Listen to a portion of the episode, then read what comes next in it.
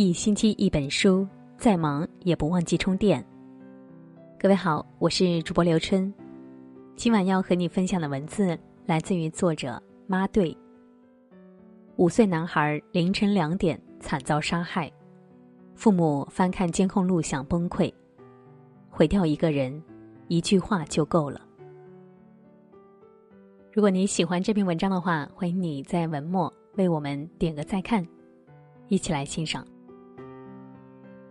前段时间，我看到一则十分揪心的新闻：一个孩子长期受校园霸凌，但却从未将此事告诉父母。直到有一天，孩子向交代身后事打电话给父母，才知道孩子原来受了这么多的苦。可惜一切都晚了。当电话挂后，孩子纵身一跃，跳楼自杀。看完这则新闻，我如鲠在喉，心里冒出无数个问号：为什么宁愿去死，也不让妈妈帮助自己？然而，类似的事情却频频发生。十六岁女孩跳楼自杀后，父母才发现女儿欠债十七万元。一间寄宿幼儿园的凌晨，五岁男孩被活活刺死后，父母翻看以前的监控录像。才知道孩子常年饱受同学欺负，悲愤不已。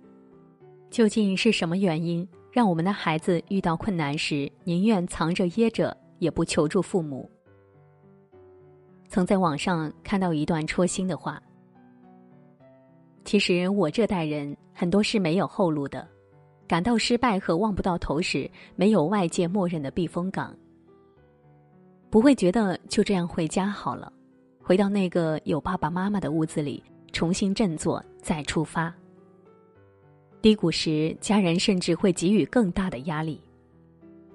我看到很多的人站在路中间，就那样站着哭。身后没有灯火，身前白雾茫茫。相信这是很多人的现状。我们心里都知道，如果心中的苦能向父母倾诉，而父母又能理解。再苦的事情始终会熬过去，但是为什么孩子们不向父母倾诉呢？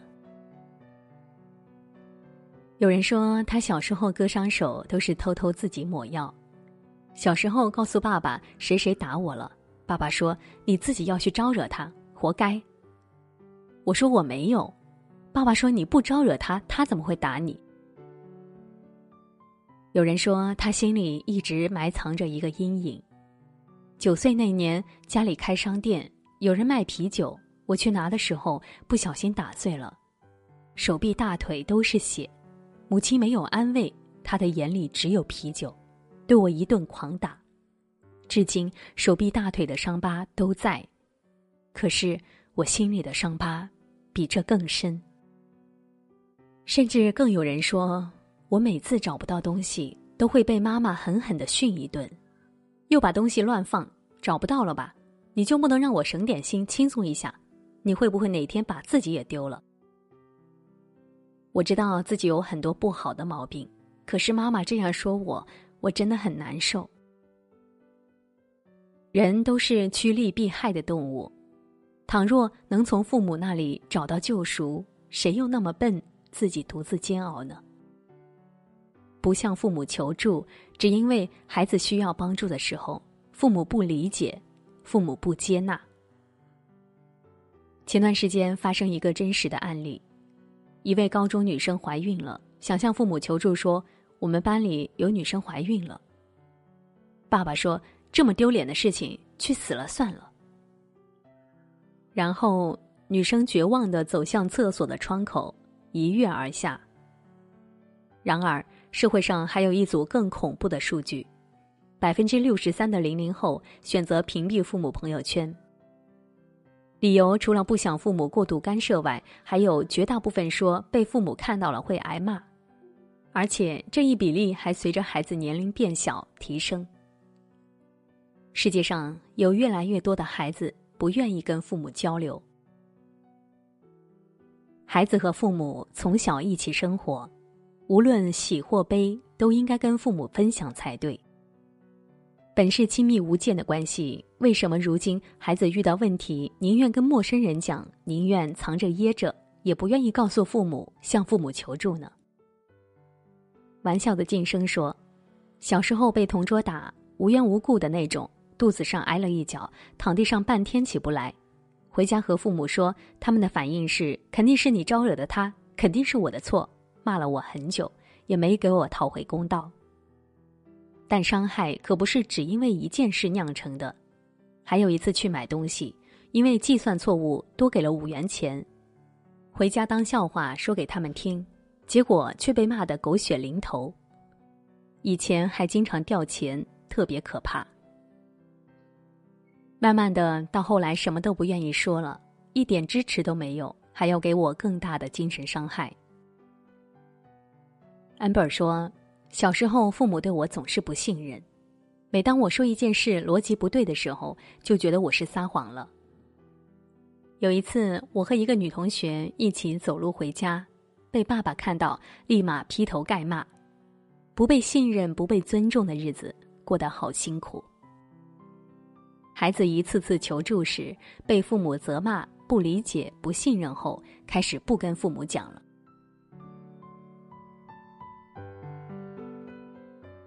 心理学有一个词叫存在性焦虑，意思是当孩子无论说什么、做什么，父母都是一种不支持、不理解、不信任的态度，孩子就会觉得自己是不被爱的。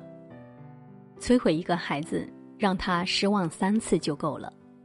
可正是因为这一件件失望的小事，慢慢的让孩子无论再多的情绪，也不会再告诉父母了，即使他内心饱受煎熬。也不会向父母求助，透露一丝心声。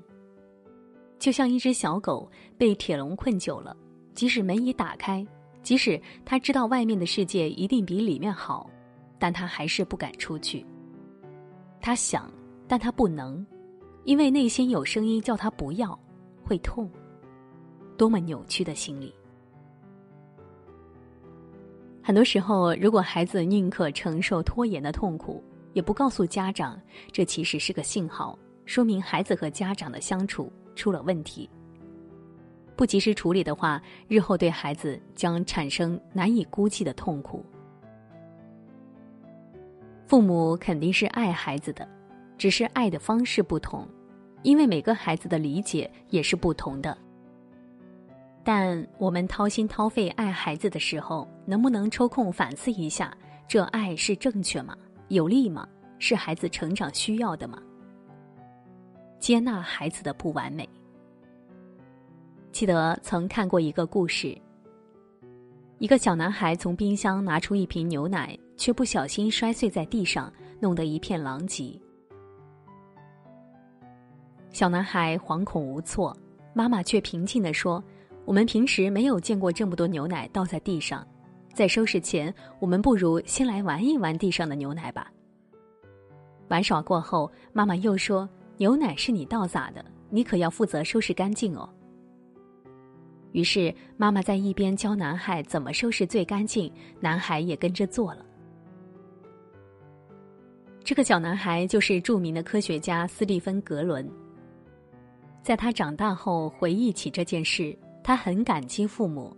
在他犯错误的时候，没有责骂他，而是给他轻松的爱，让他一直健康成长，才成就了如今的他。没有不会犯错的孩子，当孩子犯错时，感受到被接纳，孩子才会愿意跟父母分享，才会变得不再害怕犯错，正视自己的错误。接纳不是溺爱，而是给孩子一次次试错机会。让他在错误中学习。接纳更不是纵容，而是知道你不优秀，压力很大，还是选择理解、鼓励和你一起面对。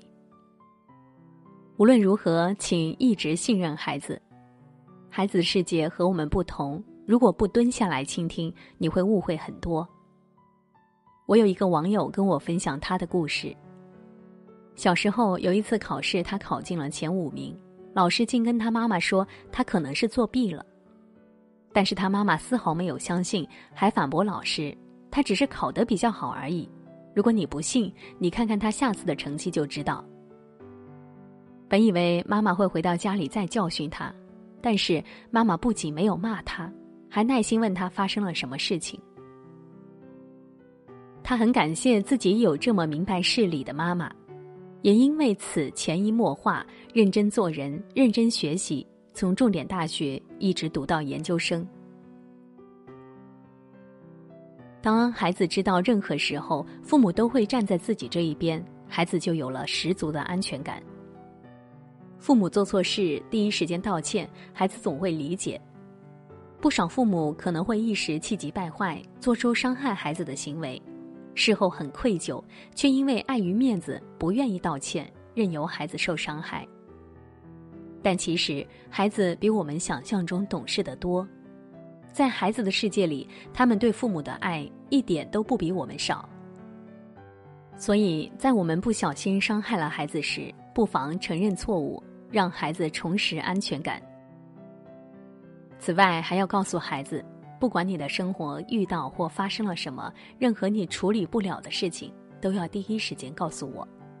妈妈永远是那个即使全世界都抛弃你，我也不会放弃你的人。不要等到那个孩子变得懂事，甚至小心翼翼的讨好，不再和你沟通，或许那才是最坏的结果。黄磊曾说：“最可怕的不是孩子在外面做了什么，而是你不知道他在外面做了什么。他做什么不重要，他会不会告诉你最重要。”那些愿意遇事告诉父母的孩子，都因为父母用信任和理解赢得了孩子的心。人生而不易，但爱能支撑我们渡过难关。但愿世界上所有的父母，别再推开那个还愿意跟我们分享一切的孩子了。